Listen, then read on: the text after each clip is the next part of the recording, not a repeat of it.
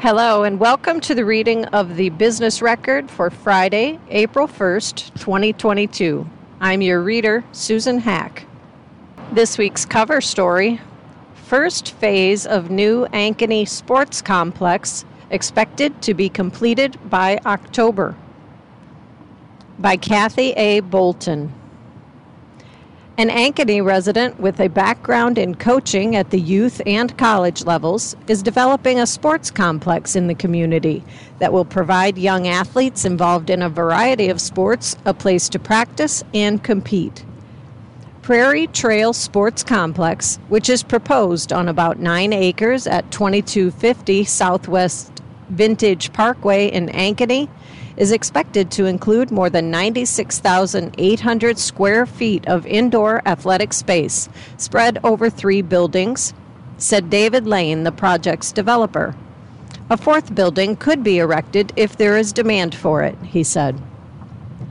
There is a shortage of indoor athletic facilities in Ankeny, said Lane, a former high school and college basketball coach. During COVID, when the schools were shut down, that need was really amplified. Many of the clubs and Parks and Rec used the school gymnasiums for practices, and you couldn't get in them because they were closed, he said. The proposed development is one of four new projects planned in Ankeny's Prairie Trail, a 1,031 acre planned community located on the former site of Iowa State University's Dairy Research Farm. The other three projects are planned in the district, Prairie Trail's commercial area. They include a 36,919 square foot mixed use building called District 5. The three story L shaped building will be anchored by the Breakfast Club, a trendy restaurant that serves breakfast foods and cocktails. The restaurant will be located in street level space. Office space is planned on the second and third floors of the new building, which will be located southwest of the development's Town Square Park. Construction is expected to begin this spring. The Breakfast Club, which has a location in downtown Des Moines, is expected to open in spring 2023, said Ashley Johnson, marketing director for DRA Properties LC, Prairie Trail's master developer a 31,000 square foot, four story building with a permanent stage that will be located on the west edge of the park, Johnson said. The stage is expected to be ready for use by the 2023 event season. The building's first and possibly second floors are expected to include an entertainment, food, and beverage use.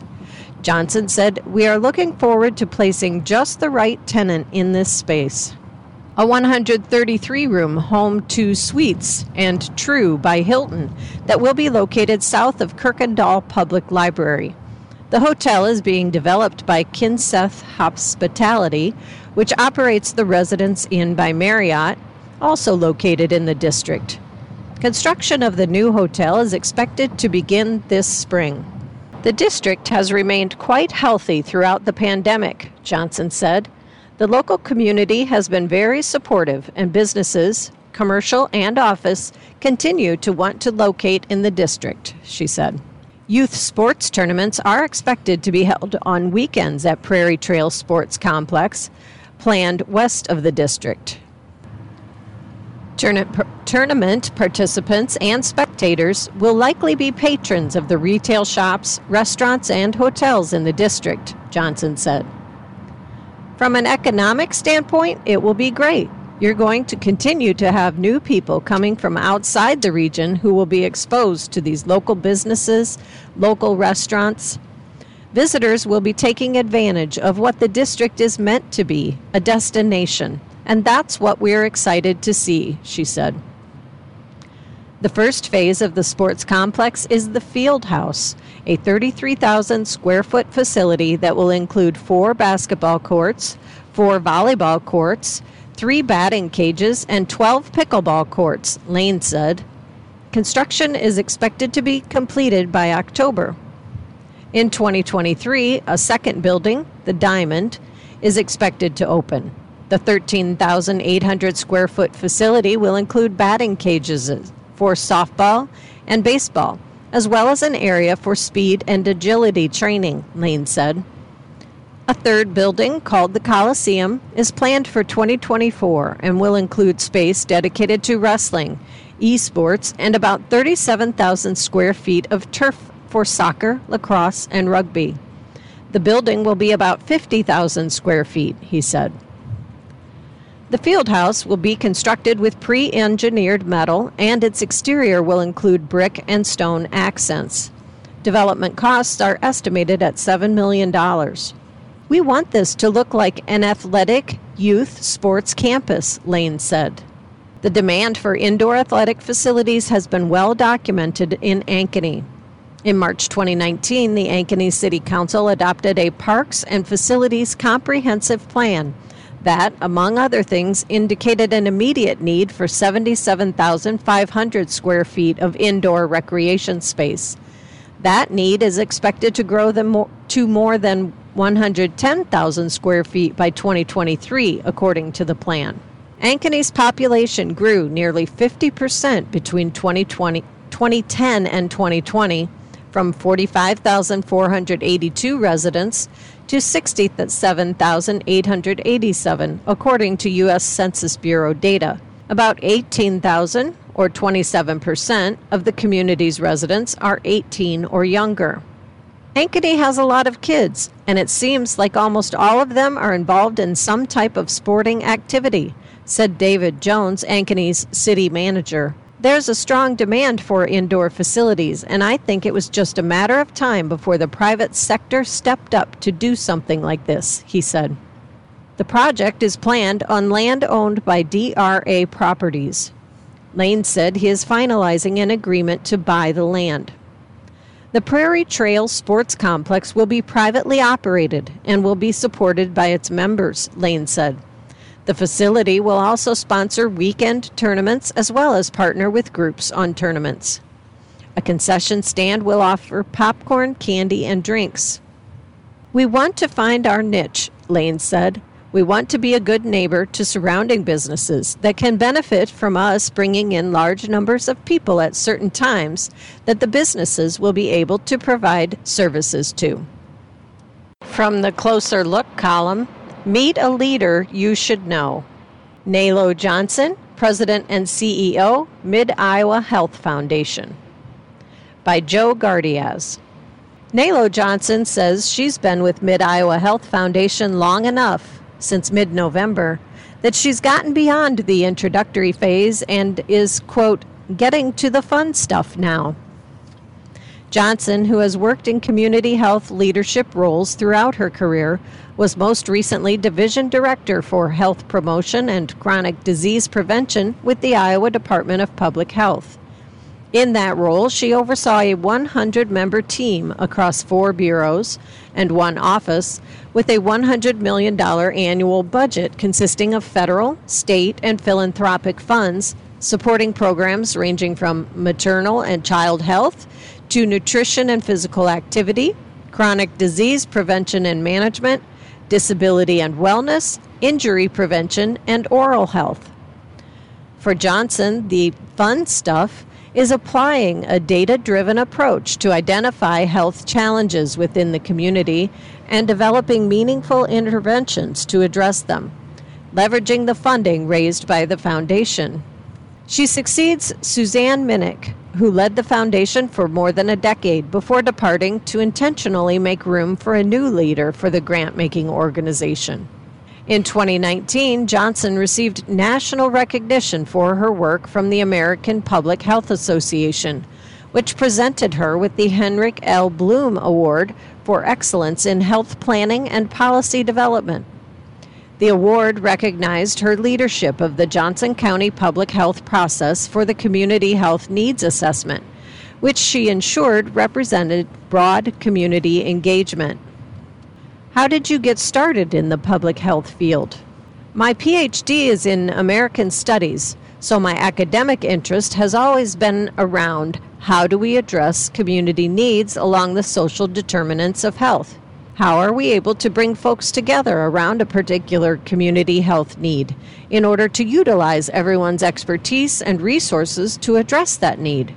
I met my husband while I was in graduate school, and he was in dental school. By the time I graduated, having read all of the community health literature that came into our household, I knew very much that I had an interest in being in community health and being in the field as a practitioner. Tell me about the American Public Health Association award you received in 2019. I'm very, very proud of that award. That was for our work on our community health needs assessment, which is something that every health department is required to do at least every five years. A lot of health departments then align with their local health systems, who are in a three year CHNA rotation. So that's a strong partnership to be able to have them aligned. Oftentimes, what you would see is folks will hold a couple of focus groups or have a community wide survey but not ensure that that survey was truly representative of the community. And we really wanted to move past that to say, how can we make this truly representative of the entire Johnson County community? When we looked at the previous assessment, it was very clear the survey data collection was almost 85% middle aged, middle income white women in Iowa City. Working with a team of 13 public health students, the department widely deployed a community wide survey at a number of public venues to ensure that a wide range of community members were represented. Evidence based, scientifically validated data collection methods were used. How do you see the opportunities or resources available to you in heading up a nonprofit foundation focused on health? Why I felt equipped to even consider myself in this role is because I feel very strongly, based on how the foundation articulates its strategic vision and mission and approaches its work, it's really a public health framework. So it is very easy for me to see my point of view and my skill set and expertise as transferable to meet the needs of the organization. The way in which I view our work is to be data driven in understanding where the needs exist, to look at those kind of interventions that are evidence based or showing promising practices, so that we have a sense around what impact we can get from making an investment. What are some of the mainstay areas of the foundation that you see continuing under your leadership? I've spent most of my time these last three months doing that review of what has been the granting portfolio, what has been the priorities previously, so I can get a grounding and understanding of what the trajectory of the foundation has been. And I would say, based on that review, we have an emphasis around our systems change initiatives. So, thinking about not just individual health outcomes, but at a population health level, I think another area of emphasis would be support for community wide types of training around some of these key social determinants of health issues and how we can raise that conversation around things like a health equity framework, for example. Also, thinking intentionally about ethnic based, community based organizations, such as what we saw through the Disaster Recovery Fund who may need additional resources in order to address needs within those communities that don't necessarily have the same kind of familiarity with our traditional funding sources. Did you cross paths with Suzanne Mineck earlier in your career? My first introduction to Suzanne and the organization was as a funder. While I was at IDPH in my former role as Division Director of Health Promotion and Chronic Disease Prevention, we stood up a new program offering community based, culturally congruent doula services for African American women in our Title V program. This is part of the goal of reducing the state's maternal health disparities that exist. I'm not certain who put me in touch with Suzanne, but I was very fortunate to have Mid Iowa Health Foundation be a funder of that project. I'm excited now to be in this role and support that work through the foundation as well. It is big shoes to fill, that's for sure. I am so grateful for Suzanne's leadership and for the work of the foundation and the reputation they have within the community. To borrow a favorite question we ask for 40 under 40, what's one word that describes you? Speaking of 40 under 40, I was a 40 for the Corridor Business Journal in 2019. When I was interviewing for this job, I looked back at my profile, and one of the questions they asked was If you had a million dollars, what would you do with it? And my response was something to the extent of I would start a foundation committed to addressing health equity issues around a broad spectrum of social determinants of health. So the fact that now, two years later, I have an opportunity to lead a foundation that is committed to addressing the social determinants of health and using a health equity lens, I like there are stars aligning in the world. What kinds of hobbies or outside activities do you enjoy when you're not working? Well, I spent the last two years pandemicking for IDPH. So 16 hour days supporting our programs did not leave a lot of time for hobbies. But I just love spending time with my kids in my free time, whether that's doing board games or bike rides or volunteering.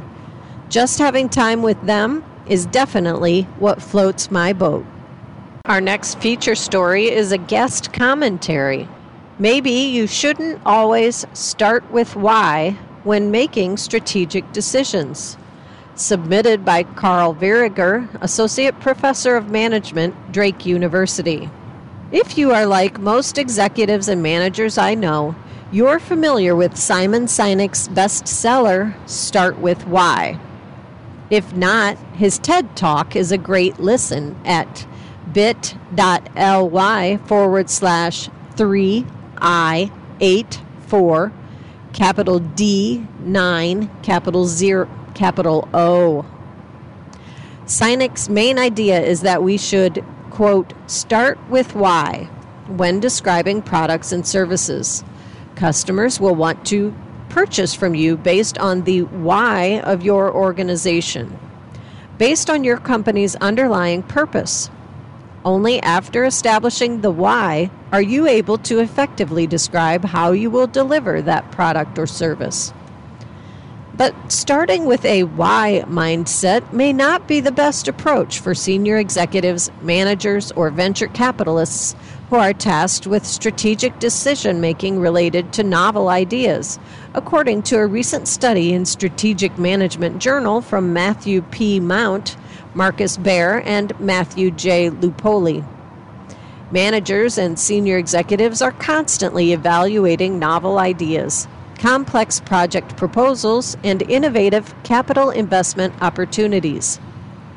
Plenty of academic research shows, and your own experience likely confirms, that we're less likely to support ideas, projects, and investments that we are less familiar with. I refer to this common phenomenon as, quote, the bias of expertise distance, end quote. The more distant a novel idea is from our own fields of expertise, the less likely we are to support it. As a manager, you've spent years and perhaps decades building your own areas of expertise. Yet, as you progress in your career, your decision making responsibilities will no doubt advance to areas outside your own circle of competence. We all confront novel challenges constrained by expertise distance. We're all experts in some areas and novices in others. An excellent article in the Harvard Business Review titled Leading People When They Know More Than You Do provides some additional insights on overcoming the challenges of expertise distance in your career. The academic study introduced here shows that starting with how, as opposed to starting with why, may be more beneficial when seeking to understand ideas in the face of expertise distance. Before explaining further, though, we'll need to take a short trip into the wilds of academies. Scholars from social psychology have shown that we perceive opportunities through a, quote, mental construal, end quote. In management, the basic idea of a mental construal is that all decision makers perceive information differently, and that these differences in perception influence our interpretation of information and, consequently, our strategic choices. That's a fancy way to say something simple. Our interpretation of how information is presented, how we construe that information, influences our decision making. Researchers divide these individual interpretations of information into high level, why, and low level, how, mental construals. A why mindset focuses on the underlying purpose of new ideas, projects, and investments. High level construals use abstract explanations of a novel, novel idea. Starting with why seeks to expand your mental horizons, to incorporate distant objectives and the broader goals behind the idea. It gives you the big picture perspective. A how mindset, mindset, on the other hand, focuses on the practical processes of the novel idea. While a high level why construal is abstract, the low level how construal is concrete. Instead of expanding mental horizons, a mindset of starting with how focuses your attention on the unique and distinct structure of a novel idea and how it might be implemented in your organization. It is structured to understand detailed tactical work. The study by Mount and colleagues introduced here shows that when presented with an idea, project, or capital investment that lies outside your areas of expertise, you're better off starting with how to overcome the inherent bias of expertise distance that influences your decision making. The sample in Mount's study consisted of 120 executives with capital allocation responsibilities related to telecommunications research and development at eight different organizations. The research and development executives were presented with the question What percentage of your available budget would you invest in the emerging cybersecurity technology quantum key distribution, QKD, to bring it to market? Understanding the specifics of QKD are not relevant for our purposes but the executives were also asked to rate their own familiarity with the QKD technology. Executives with less understanding of the technology at hand, by definition, exhibit greater expertise distance from the novel idea. First, the research here clearly shows that executives who are less familiar with a particular technology allocate significantly fewer resources to commercializing it. The results are consistent with the bias of expertise distance and with our own experience. You're much less likely to support an idea you don't understand well. But how can we overcome the bias of expertise distance in strategic decision making? In the next step of the study, the research and development executives were asked to classify their own decision making approaches as either starting with a why or with a how mindset. In other iterations of the research, executives were provided explanations of the technology written from either a why or a how perspective. An example here is illustrative. A why mindset, the high level construal, explains why QKD technology may be beneficial to the company in abstract terms. For example, QKD enhances your team's confidence to accomplish their work by securing communications from electronic intrusions. A how decision making perspective, the low level construal, though, explains how QKD may be beneficial in a concrete sense. QKD prevents cyber intrusions by using quantum mechanical systems to generate cryptographic keys distributed across your communications network. Executives presented with low level, concrete explanations of QKD were significantly more likely to overcome the bias of expertise distance and allocate resources to this novel technology. In subsequent tests, Mount shows that starting with how attenuates the bias of expertise distance by reducing the perceived novelty of the technology and increasing its perceived usefulness. The key takeaway When you know you're outside your areas of expertise, but still need to make a strategic decision, you might consider starting with how instead of with why. Seek first to understand the concrete, tactical applications of a novel idea before considering its underlying purpose. An important caveat remains here. This study only indicates that starting with how is more likely to get to yes when allocating capital resources. What it doesn't show, however, is whether yes is the right answer. Only your own judgment and perhaps a bit of luck can help you out there. Adam Grant, in his best selling Originals How Nonconformists Move the World, summarizes the challenge we all face. Quote Our companies, communities, and countries don't necessarily suffer from a shortage of novel ideas. They're constrained by a shortage of people who excel at choosing the right novel ideas. End quote. I hope that being aware of your own bias of expertise distance and the use of why and how presentations to confront that bias can help you get to the right yes in strategic decision making. In our future story, wages for restaurant and bar workers rising at a fast rate. Finding workers continues to be a struggle by Kathy A. Bolton. A release from a restaurant new to the Des Moines dining scene touted starting wages of at least $14 an hour, a wage that would allow employees to sustain, quote, an economic livelihood, end quote.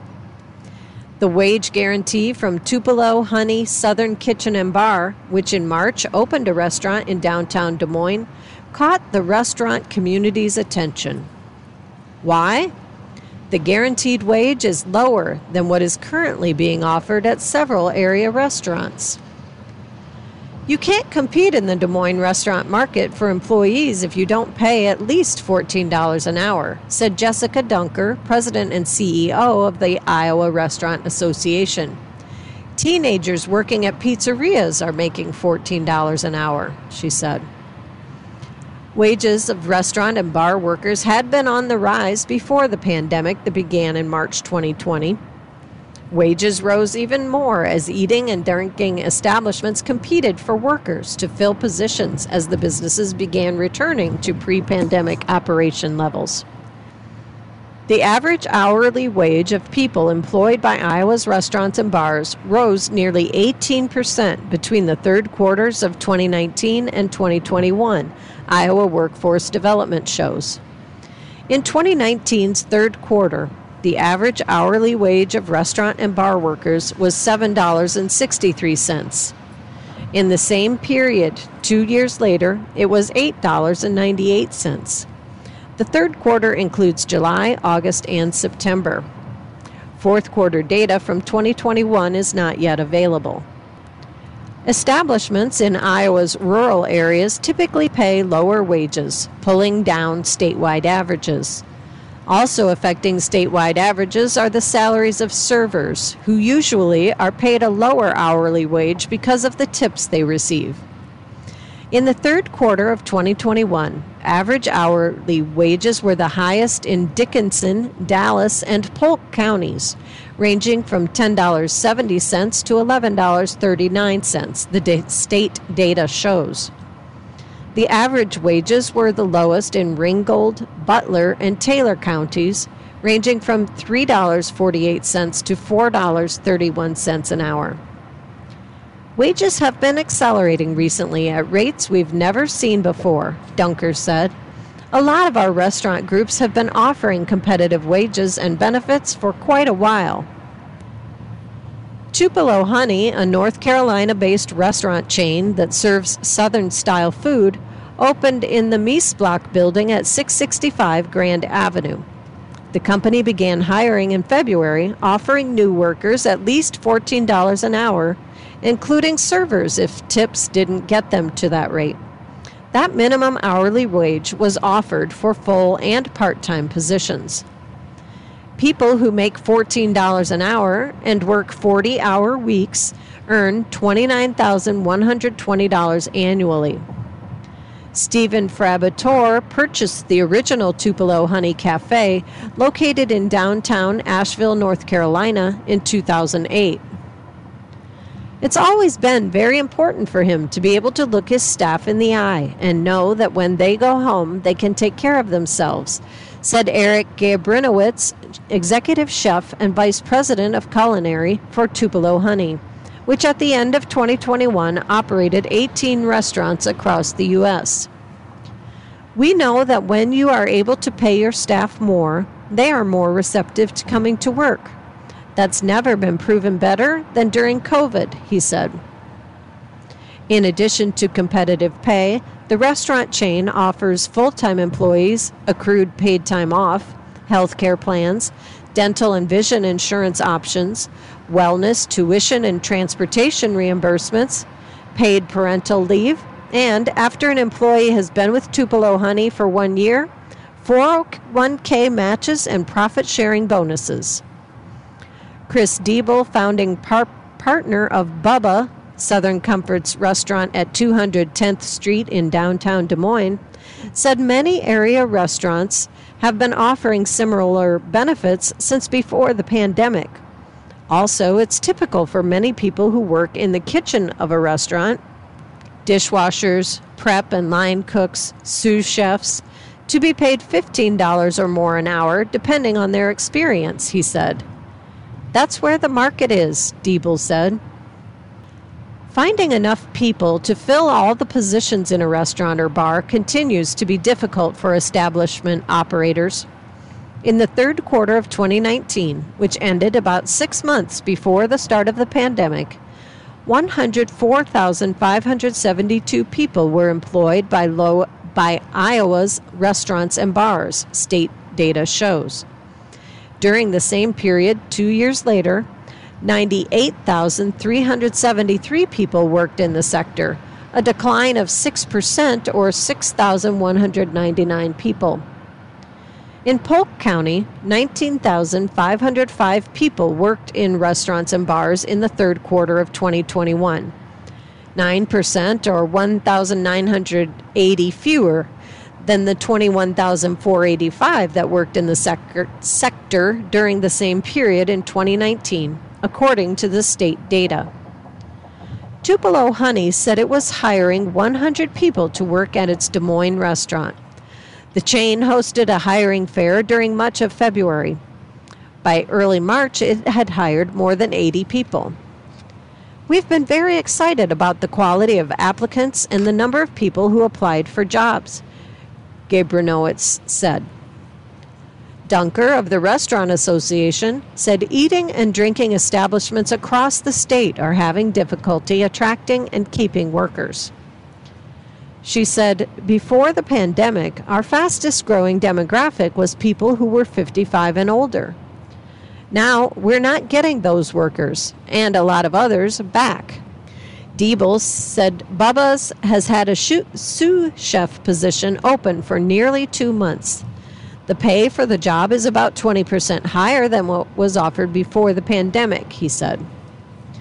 The few applicants that we received the first month the job was posted were underqualified.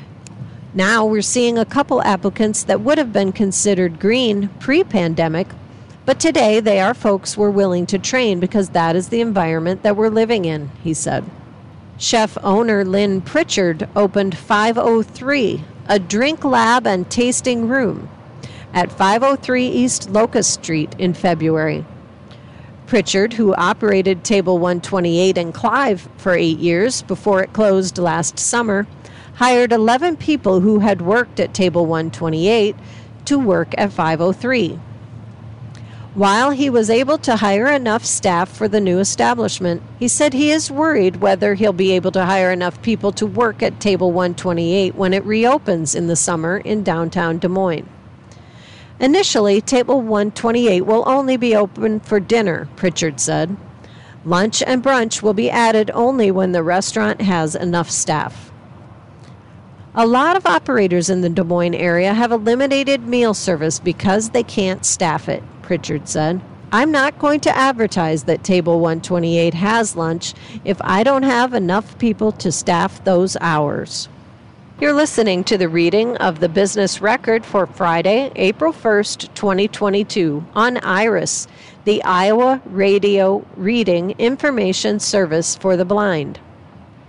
Turning now to the leadership column by Suzanna de Baca, President and CEO, Business Publications Corporation. Are you an agile leader? I'm not afraid of storms, for I am learning how to sail my ship, said Louisa May Alcott, the famous Civil War era author and activist. Alcott's words, especially relevant for modern day leaders who are navigating constant change, appear at the beginning of a chapter in a recently published book called The Age of Agility Building Learning Agile Leaders and Organizations by Veronica Schmidt Harvey and Kenneth P. De Meuse.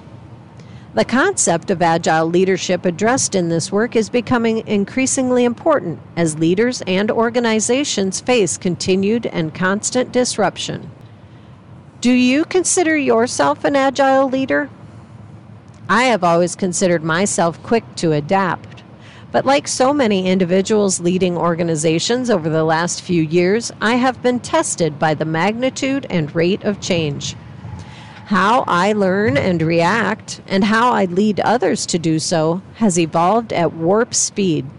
It has been evident that some people and organizations can adapt quickly and others struggle or are slow to react.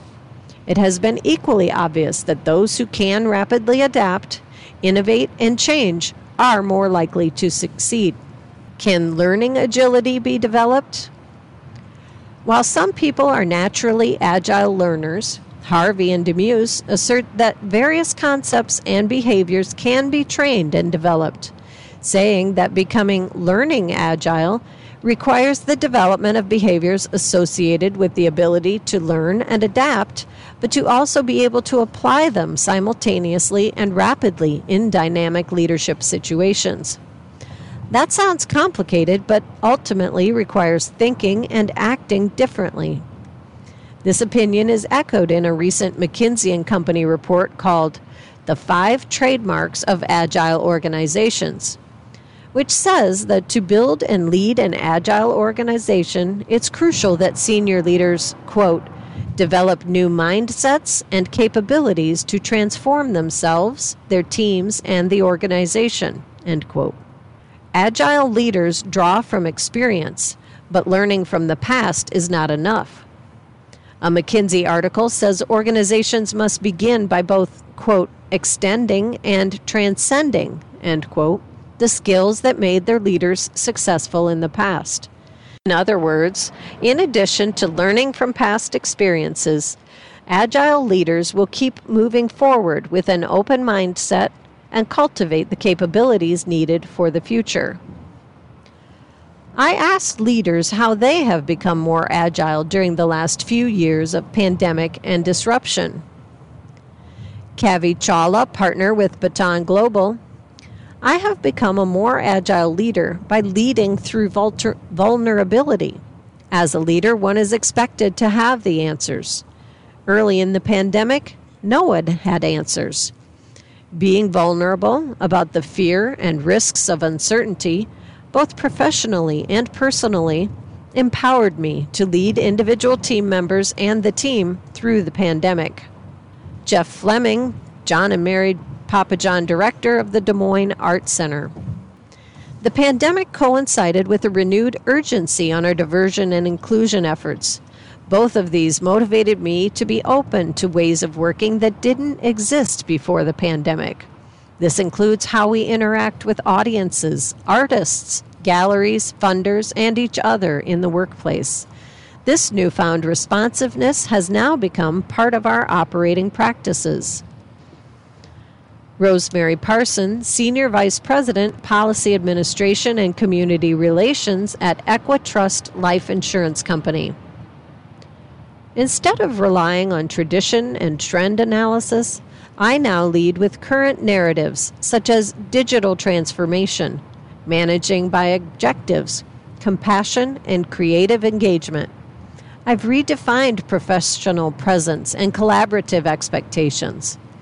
In addition, I established a work hard, play hard culture, encouraging leveled up skill sets, layered business risk mitigation strategies, and competitive sidelining. These may be wave of the future leadership table stakes. David Stark, President and CEO at Unity Point Health, it has been a wholesale shift to make decisions quicker in response to rapidly changing information.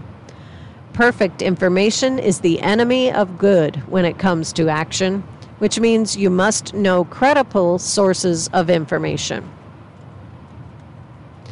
Here are four ways to become a more agile leader. 1. Develop mindful awareness. Mindfulness is key to learning agility because it allows leaders to quickly scan what is happening and to forecast future conditions, say Harvey and De Meuse.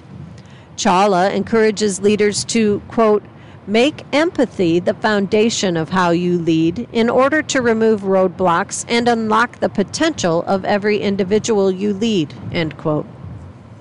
He stresses that being truly empathetic requires a very deep understanding of oneself, what drives and motivates you, and, quote, it is only when you truly know yourself that you are able to fully understand others and be openly and fully empathetic to them, end quote.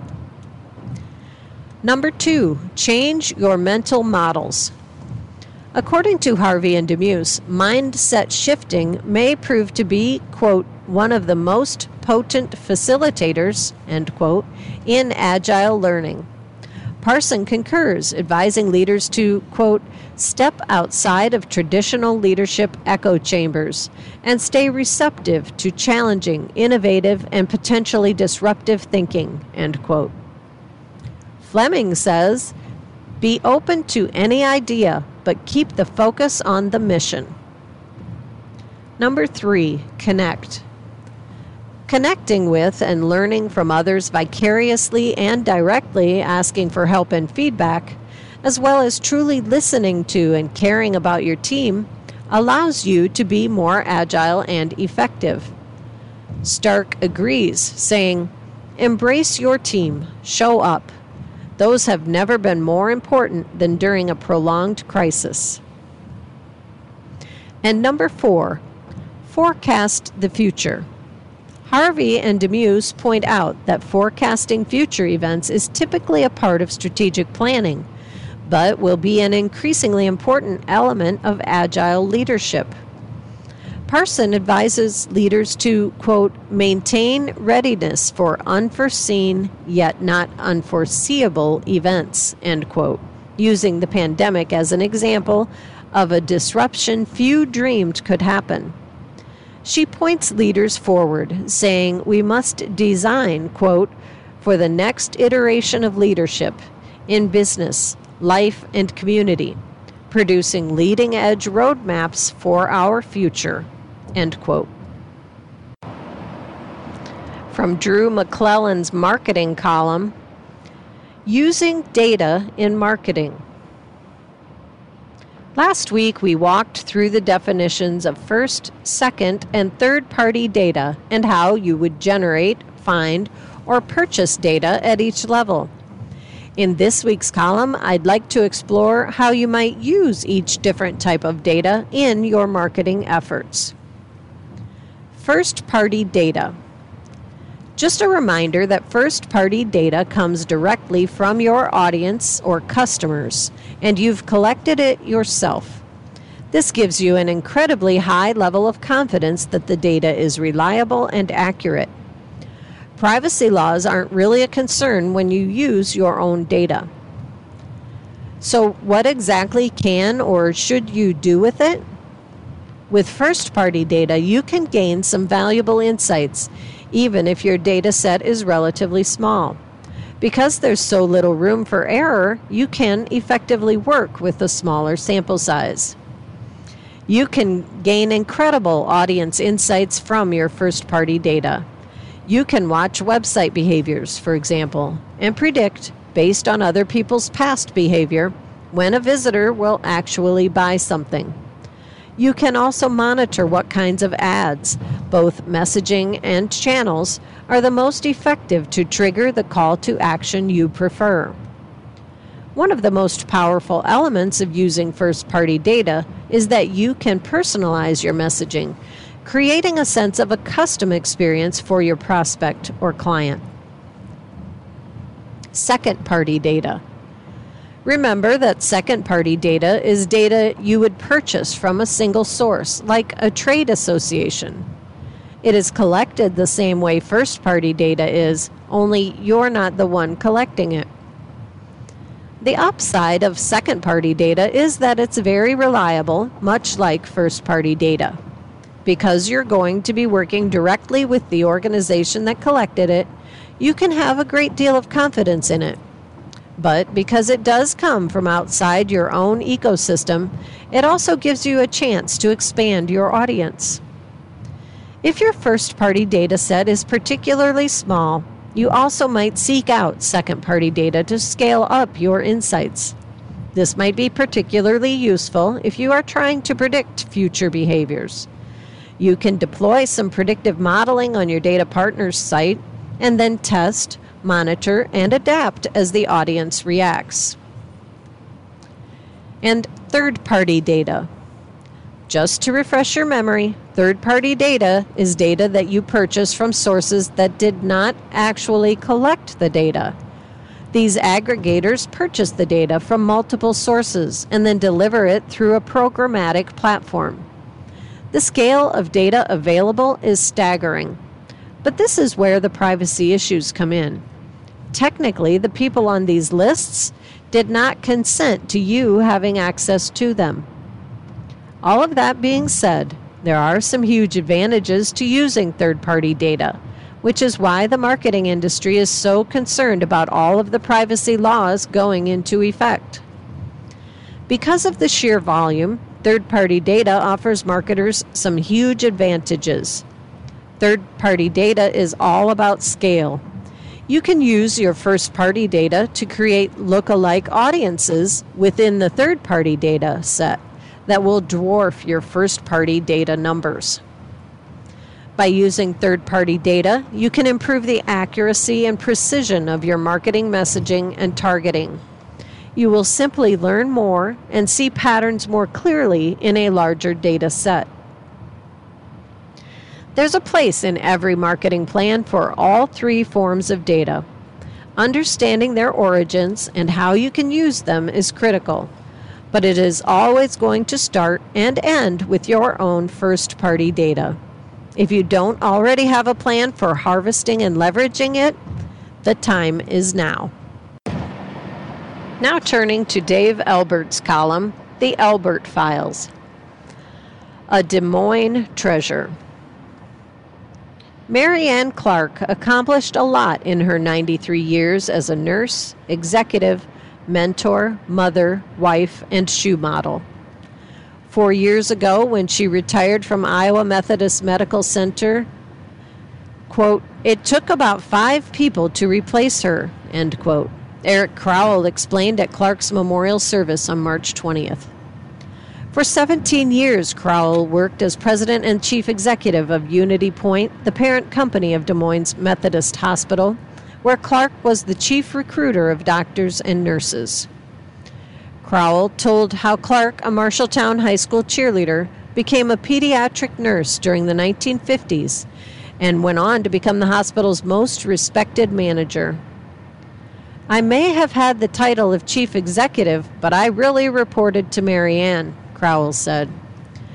She was one heck of a lady, and the rarest of leaders, a boss with whom virtually everyone got along and admired, Crowell said. My fondest men- memory, said Dr. Ken Sheen, was that when you were in Mary Ann's presidence, you were special. So many times there would be a line of people outside her office.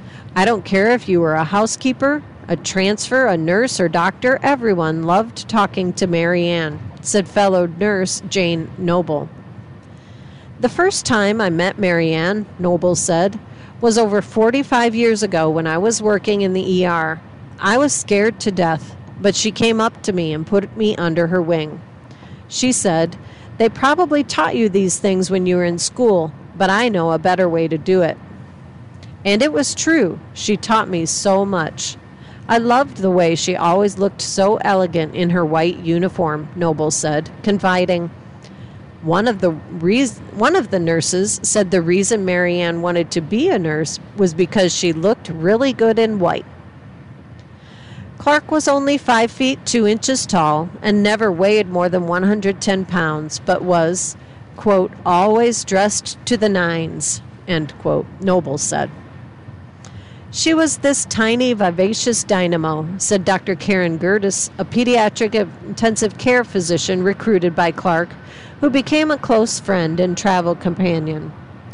Gertis recalled a rainstorm in Monaco when Clark, umbrella in hand, appeared to be lifted off the ground. Our very own Mary Ann Mary Poppins, Gertis said. In addition to recruiting medical professionals, Gertis said, Clark planned events big and small for hospital employees and their families personally picking out gifts for the occasions. Growing up in Marshalltown, my mom was a daddy's girl who loved the clothes her own mother made because they made her stand out from the rest of the girls, Clark's daughter Heidi Owens recalled during the memorial service. She said her mother was a great cook who prepared food intuitively without recipes, an art she learned from her own mother. When we were children, my mom always had fresh baked cookies, warm rolls and butter, or miniature lemon meringue pies waiting for us after school, Owens added. She was a great mother and nanny. And she was a shoe model. Husband Bob Clark said Marianne's foot modeling career, quote, began when a shoe salesman, who I think she met as a patient, looked down on her lovely size six foot and asked her to model at an upcoming event. End quote. She did, and before long she was modeling footwear for Younkers, the new Utica, and other downtown department stores. Marianne liked it because she got paid in shoes, said Bob Clark. From the On the Move section, congratulations on these promotions, changes, and appointments. Carrie McGuire, hired as Senior Vice President of the Des Moines Market Leader at FSB. Adam Wiederholt with Turner Construction was promoted to Deputy Operations Manager. Meg Wiest was promoted to Senior Vice President and Chief Claims Officer with EMC Insurance Companies. Sean Pelletier, promoted to Senior Vice President and Chief Compliance Officer with EMC Insurance Companies. Jamie Hart was promoted to VP Capital Planning and Ratings Management with F&G. John Feimster hired as Senior Vice President and Director of Operations at West Bank. Megan Drake was promoted to partner at ID8 Architects PLC. Jim Vartuli hired as Vice President Operating Expense with F&G Life. And Megan Dunham hired as an accounting associate with the Community Foundation of Greater Des Moines. And that does it for today's reading of the Business Record for Friday, April 1st, 2022. I'm your reader, Susan Hack. You can access a recording of today's reading on our website, iowaradioreading.org, anytime. Thanks for listening.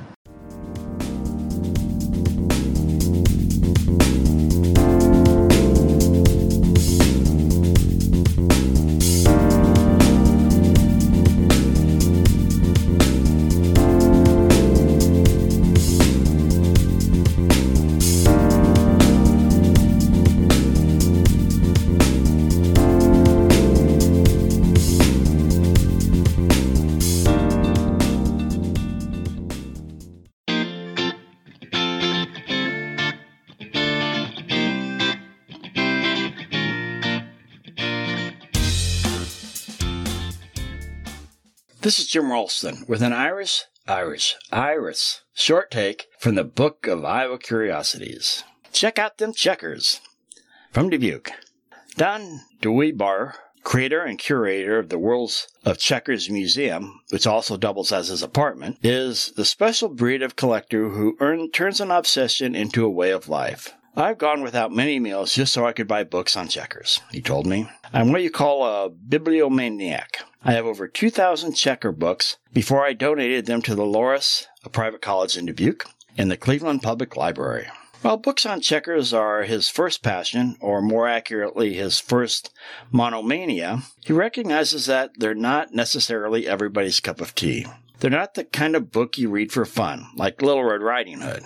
They're about checkers strategy, just descriptions, really, of what we call lines of play, from famous matches with an estimated 500 billion billion possible situations that could rise in a match. I'm not joking there. There's seemingly no end to checker strategy, nor the books that one could write about it. That's just fine with Duber, otherwise known as Mr. Checkers, Lee's Guide to the Game of Checkers was first published in 1897, and I had over 500 copies of that book representing 127 different editions.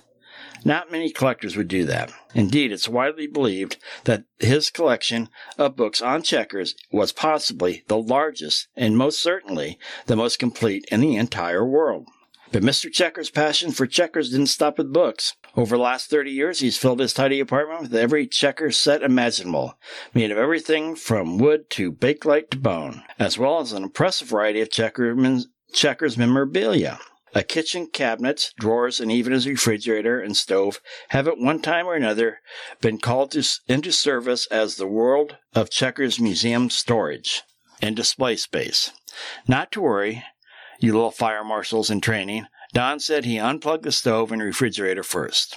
And the best part is, his home and museum are open to the public for all to enjoy.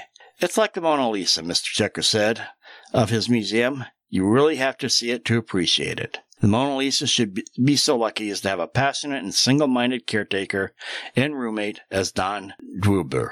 If you feel like visiting Don in his world of checkers, call 563 556 1944 or email him at checkers21 at hotmail.com. That was an excerpt from Iowa Curiosities, Quirky Characters, Roadside Oddities, and Other Offbeat Stuff by Eric Jones, Dan Coffey, and Berit Thorkelson.